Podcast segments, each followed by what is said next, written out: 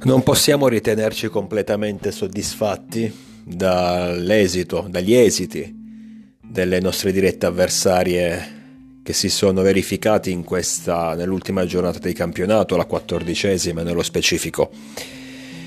Almeno io personalmente non mi ritengo soddisfatto perché considerando il nostro, il nostro turno favorevole, almeno sulla carta in casa con il Frosinone, Turno che siamo stati bravi a sfruttare nonostante le tante assenze, ricordiamo la vittoria 3-1 a San Siro. Sinceramente speravo, vedendo anche le partite, gli accoppiamenti che ci sarebbero stati questa giornata, speravo che grazie ai tre punti conquistati saremmo riusciti, avremmo potuto in qualche modo recuperare qualche distanza dalle due di vetta, ossia Juventus e Inter, la coppia che almeno fino a questo momento sta comandando in Italia. E invece purtroppo le distanze rimangono invariate. Siamo riusciti comunque ad allungare ulteriormente sul Napoli e sull'Atalanta. Adesso poi vediamo nello specifico. Questa volta però parto dalla Roma. Una Roma che vince a Reggio Emilia 2-1 una Roma che vince principalmente grazie a una grande prestazione di Dybala che non solo segna su rigore il momentaneo pareggio giallo-rosso. Ricordiamoci che infatti la squadra di Mourinho era passata in svantaggio nella prima frazione, ma si rivela essere sicuramente il più in forma di, tra i suoi compagni. Effettivamente la Roma, con, a tutti i limiti del mondo, ma bisogna ammettere che lì davanti, se stanno bene Di Bala, Lukaku, e ricordiamoci che non è ancora disponibile Abraham, effettivamente ha un gran bell'attacco, soprattutto considerando il campionato italiano. Però voglio partire dalla Roma perché mi fa specie come la tattica di Murigno, di José Mourinho, l'unica tattica che, che conosce, quella che ha sempre dato i suoi maggiori frutti, ossia quella nei pre-partita di mettersi le mani avanti iniziando a dare subito la colpa all'arbitro, questa volta abbia portato i suoi frutti. Ci ricordiamo infatti la conferenza stampa di Mourinho, prima di affrontare appunto il Sassuolo, in cui l'allenatore portoghese si è scagliato contro l'arbitro che avrebbe diretto il match, che sinceramente non ricordo il nome. Ma non è tanto importante chi, chi, ave, chi, chi, chi ha poi arbitrato effettivamente Sassuolo Roma e non è neanche importante se magari in passato tale arbitro abbia sfavorito in qualche modo i giallorossi. È importante sottolineare come questo allenatore ormai alla frutta, come questo allenatore ormai ex per quanto riguarda sicuramente i grandi palcoscenici, prima di una sfida contro il Sassuolo, che con tutto rispetto non penso che sia Real Madrid o Liverpool, prima di una normale giornata di campionato, di inizio campionato, quindi non stiamo parlando di una finale Champions o una finale mondiale. Ecco, questo allenatore non trova altro di meglio da fare che attaccare a prescindere subito l'arbitro, l'arbitraggio, condizionando la gara. Non so se sia un caso, probabilmente non lo è, non voglio pensare male, però effettivamente poi i frutti si sono visti perché il Sassuolo quando era in vantaggio rimane in 10 uomini e la Roma subito dopo usufruisce di un calcio di rigore. Due situazioni che hanno condizionato profondamente la partita. Io non so sinceramente se il Sassuolo in 11 contro 11 avrebbe subito la rimonta giallorossa. Adesso sia la situazione dell'espulsione, sia il fallo di espulsione, sia il fallo che ha portato alla, a concedere il calcio di rigore a favore della Roma, li ho visti. Detto sinceramente non mi sono sembrate cose plateali che ci possono stare ma non mi sono sembrate plateali, però davvero le ho viste in maniera molto sfuggente perché io l'ho sempre detto, l'ho, l'ho detto per il Milan e lo ribadisco anche per le altre squadre, non mi piace stagnarmi troppo sugli episodi arbitrali, non mi piace dare agli episodi arbitrali troppa importanza. Quindi sì, li vedo soprattutto quando magari sono eclatanti, quando fanno discutere, però ribadisco, un'occhiata veloce senza stare lì a perdere tempo più di tanto. Però il concetto è quello, innanzitutto ci fa capire quanto José Mourinho abbia stancato anzi mi chiedo se debba rimanere in Italia ancora a lungo, cioè ci sono tanti campionati al mondo, ci sono tante squadre al mondo, spero che qualcuno se lo prenda, anche perché mi pare che questo sia l'ultimo anno di contratto che ha con la Roma.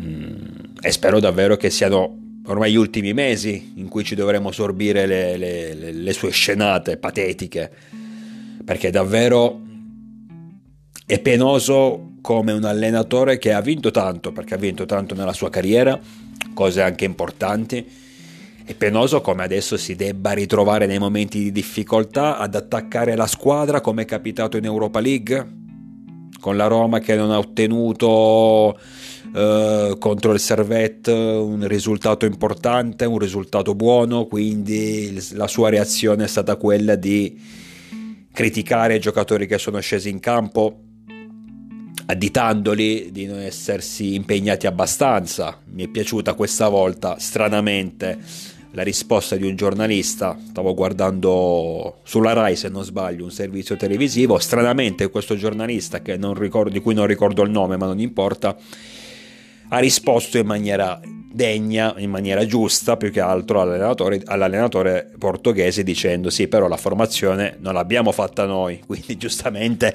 se critichi chi, chi è sceso in campo devi criticare te stesso perché li hai fatti scendere in campo. Ma comunque.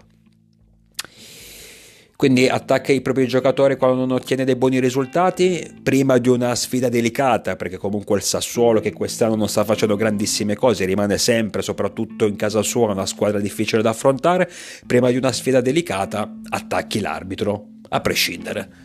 Cioè non è che lo attacchi alla fine della partita magari per sfogarti perché hai perso e allora non vuoi ammettere le tue colpe, quindi cerchi dei capri espiatori come spesso succede. Mazzarri insegna No, tu lo attacchi prima, condizionando effettivamente il corso della partita, comunque condizionando l'approccio che l'arbitro stesso avrà sulla partita, avrà sul match.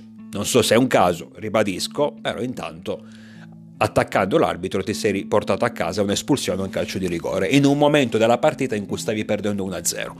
Non so se saresti comunque riuscito a recuperare, ma io mi, ho, ho, ho, dei dubbi anche perché effettivamente il gol del 2-1 di Christensen è abbastanza una, una, una roba fortuno, fortunosa, cioè un tiro che boh, magari deviato da, da, qualcuno del Sassuolo, che la palla si impende, si infila giusto nell'angolino, non lo so, magari quel pallone non fosse stato deviato sarebbe uscito fuori di due metri, quindi...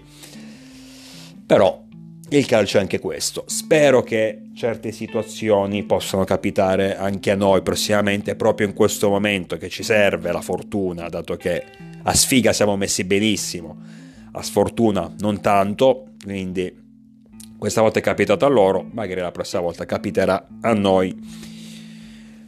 Un'altra squadra bella fortunata in questo turno è stata la Juventus che affronta il Monza con, dif- con, grandi difficoltà, riesce a passare in vantaggio ma subisce il gol dell'1-1 praticamente al 91 minuto, proprio all'ultimo istante riesce a trovare la rete del, del definitivo 2-1 che gli consente di ottenere tre punti. Importanti ma tre punti che non mi fanno cambiare idea riguardo la squadra di Allegri che secondo me al momento siamo solo alla quattordicesima giornata e seconda in classifica, viene esaltata naturalmente, si parla di possibile antagonista per quanto riguarda l'Inter. Io credo che sia una squadra che sta navigando a vista. Io credo che sia una squadra che se non andiamo a vedere effettivamente le partite, bene, le partite buone che ha giocato rispetto a quelle dove non dico che è stata fortunata, ma dove non avrebbe meritato i tre punti, ecco, se pesiamo le due cose, probabilmente la, la bilancia cadrebbe più sulle partite che ha vinto senza però effettivamente meritare, ad esempio contro di noi. Partite che magari ha vinto all'ultimo istante, come è capitato appunto contro il Monza, partite che ha vinto con troppa fatica, mi ricordo la sfida contro il Bologna dove il Bologna vince 1-0. Uh, meriterebbe un calcio di rigore gigantesco, non gli viene dato il rigore, subito dopo la Juve pareggia con Vlaovic, cioè tutte queste situazioni, ecco. Quindi mi sembra una squadra che è ancora lì, è a galla, perché è a galla, e è al secondo posto, a 4 punti da noi, 2 punti dall'Inter, è a galla. C'è, sicuramente, è lì. Sulla carta se la può giocare, se la sta giocando, la corsa a scudetto. Però se io l'ultima volta ho espresso dei dubbi sul mio Milan, sul nostro Milan, dei dubbi più che altro riguardanti la, la questione infortuni, perché ho sempre detto, se noi abbiamo tutti i giocatori disponibili, siamo una cosa. Se invece ne abbiamo 5, 6, 7, 10 fuori, soprattutto se tra questi 10 ci sono diversi titolari, siamo tutta un'altra cosa. Però quindi se esprimo dei dubbi, delle perplessità sul Milan, a maggior ragione le devo esprimere sulla Juventus. Che poi che, che alla quattordicesima giornata la Juventus sia seconda, sinceramente me ne frega relativamente poco. Secondo me è un piazzamento non meritato, un piazzamento che presto ehm, la, cioè, la, cui conclusione naturale è quella di, è quella di un crollo. Per quello che esprime la Juventus in termini di gioco, ma anche in termini di qualità perché in questa squadra di qualità ne vedo davvero poca. Se non si illuminano, se non si svegliano, se non accendono la luce, eh, Vlaovic e Chiesa, a livello offensivo soprattutto, la vedo dura. Ah no, torno un attimo indietro, mi è venuto in mente adesso, for- dovrei aver sbagliato dicendo che la Juventus eh, contro il Monza il gol del 2-1 l'ha segnato Rabiot, no, penso, se non ricordo male la Juve passa in vantaggio grazie a Rabiot, il gol del 2-1 l'ha segnato Gatti. Gatti che si sta rivelando anche un bomber dopo aver deciso il derby contro il Toro permette alla Juve di ottenere questi altri tre punti. Però ribadisco, sono tre punti deboli.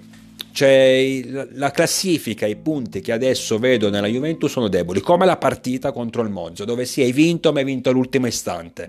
Sbagliavi quel pallone e non portavi a casa i due punti i tre punti, cioè non portavi a casa due punti in più.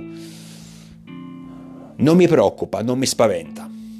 Mi dovrebbe spaventare, ma in realtà non mi spaventa neanche, lo, uh, neanche non mi spaventano neanche loro. Mi riferisco all'Inter che vince 3-0 al Maradona, però vince 3-0 una partita dove secondo me, vedendo anche alcuni errori arbitrali, di cui il Napoli avrebbe dovuto beneficiare, vedendo anche le occasioni create dalle due squadre, io credo che il risultato sia un po' bugiardo, il risultato sia un po' troppo severo nei confronti del Napoli, che avrebbe meritato qualcosina in più.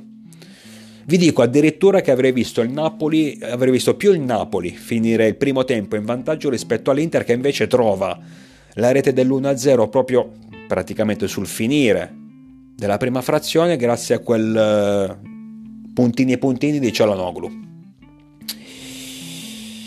Nella seconda, nella seconda frazione, eh, grazie, il Napoli riprende il canovaccio, ossia crea al pallino del gioco, crea occasioni interessanti, l'Inter però riparte e fa male.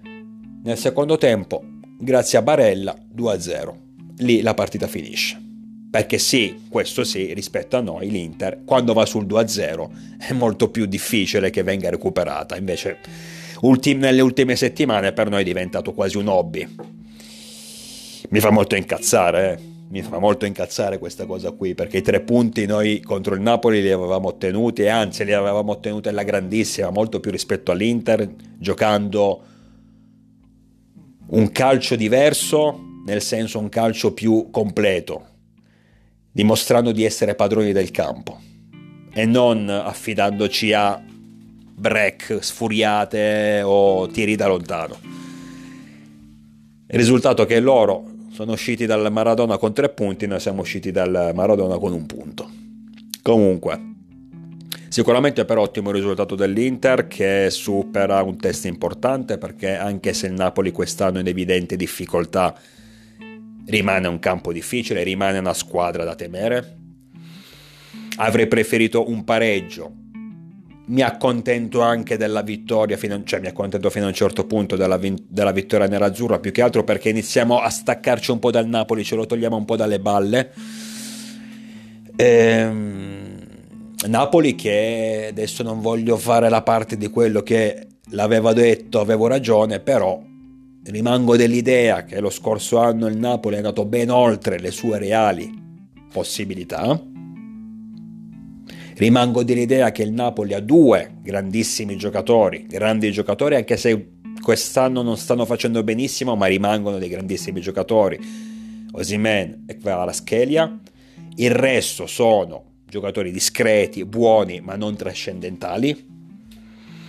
E quindi quando il livello della squadra è tornato normale, anche perché poi lo scorso anno avevano un grande allenatore come Spalletti che aveva sicuramente creato un feeling particolare con i suoi giocatori. Quando in panchina si siede un allenatore normale che può essere Garcia, che può essere adesso Mazzarri, normale o mediocre, ma comunque non un nome importante, non un allenatore che riesce a creare quel tipo di feeling che era riuscito a creare Spalletti.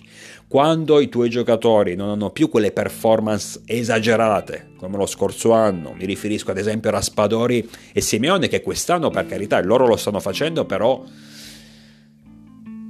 si vede che sono riserve. Lo scorso anno ragazzi erano, non dico quasi dei titolari, ma giocatori che potevano entrare magari negli ultimi 10 minuti e ti risolvevano la partita.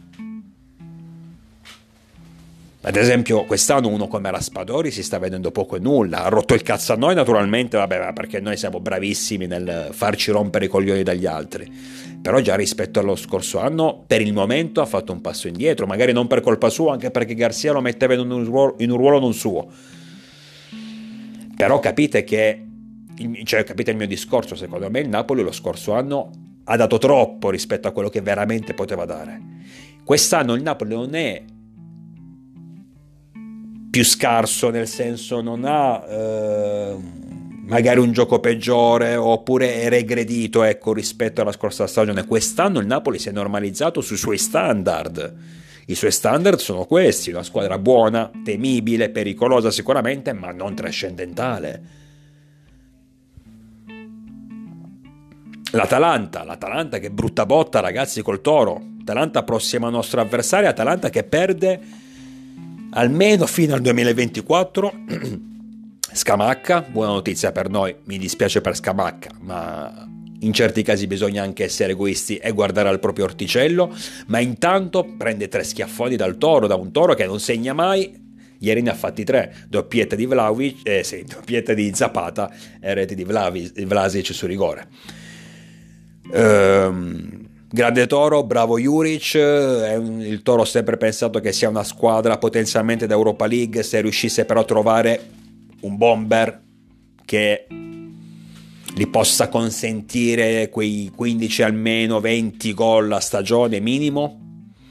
Zapata, grandissimo giocatore, a me è sempre piaciuto, però ormai penso che sia sul via del tramonto, anche se ieri si è ricordato di, essere, di fare il Zapata e ha portato a casa una doppietta importante. Atalanta mi ha deluso tantissimo perché non pensavo che sarebbe caduta così contro il Toro, non pensavo in una sconfitta così rumorosa.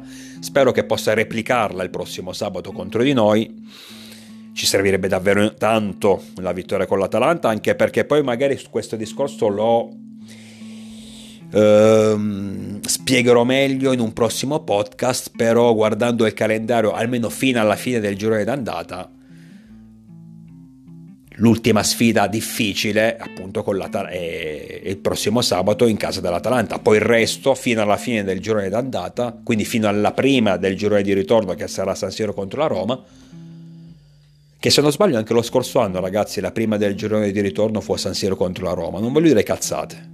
Comunque fino a quella partita lì noi avremo un calendario sulla carta abbastanza agevole che magari ci potrà permettere di recuperare qualche punticino.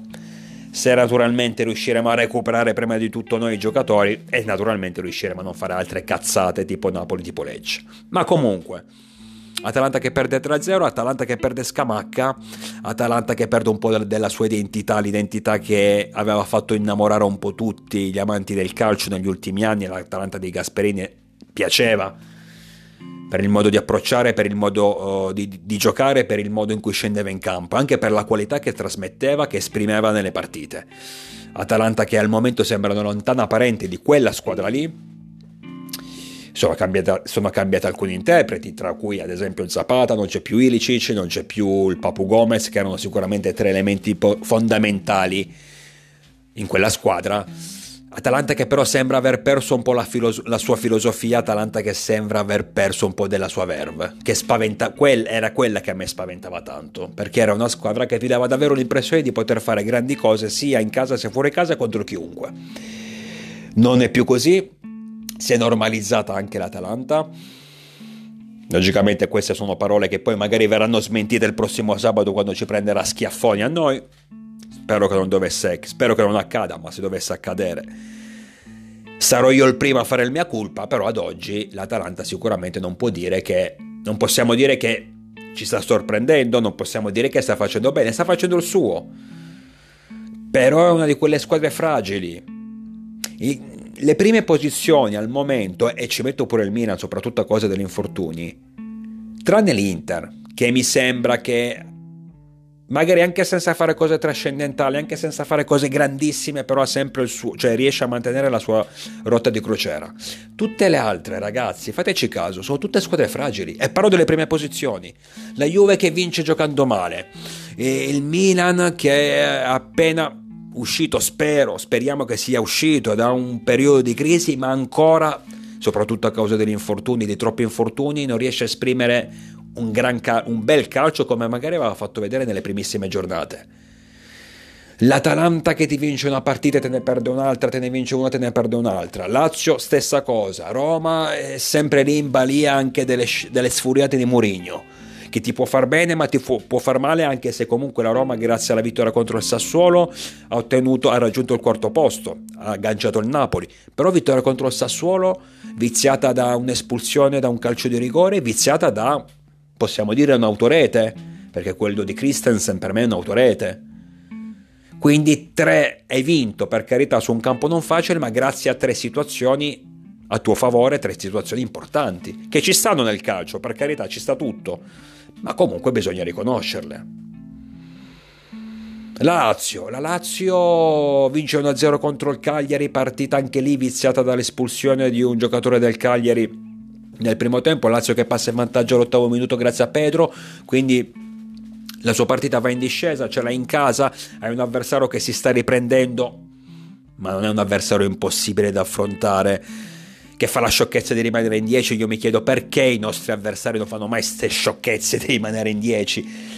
Sta capitando troppe volte, cioè troppe volte, sta capitando spesso ultimamente, vedo in campionato, quando magari vedo piccole squadre che affrontano le grandi o le medio-grandi, come nel caso della Lazio, e buttano le partite così abbastanza facilmente, magari rimanendo in 10 dopo 20 minuti, dopo mezz'ora.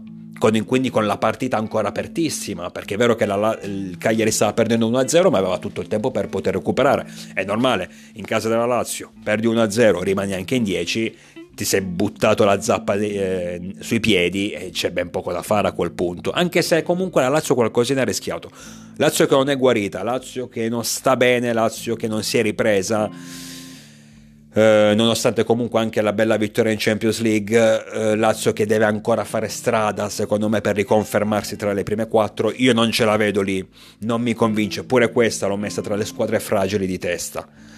Il problema è che adesso se continuiamo questo, con questo andazzo, tutte noi, Milan, Lazio, Int, eh, Roma, Juve, e ci mettiamo pure la Fiorentina, ci mettiamo la Fiorentina che vince a Salerno 3-0 e fa passi in avanti in classifica, quindi tra poco la metteremo tra le papabili pretendenti per i primi quattro posti. È possibile, se continua così, la Fiorentina di Italiano la ritroveremo nel prossimo podcast. Però se dicevo, se tutte queste squadre continuano a balbettare, ci guadagna soltanto l'Inter. Consideriamo che diciamo le cose come stanno, noi siamo gli unici noi Milan, AC Milan siamo gli unici a poter contendere davvero lo scudetto all'Inter. La Juve non ci credo, la Juve crolla. La Juve non dura, la Juve balbetta, la Juve non può rimanere lì, non ce la fa stare dietro, nonostante non abbia le coppe. Tra parentesi, l'ho già detto in precedenza in un vecchio podcast, probabilmente tra poco anche noi non avremo le coppe, quindi su quello pareggiamo i conti. Non è un vanto sicuramente, però magari ci potrà dare un vantaggio per quanto riguarda il campionato.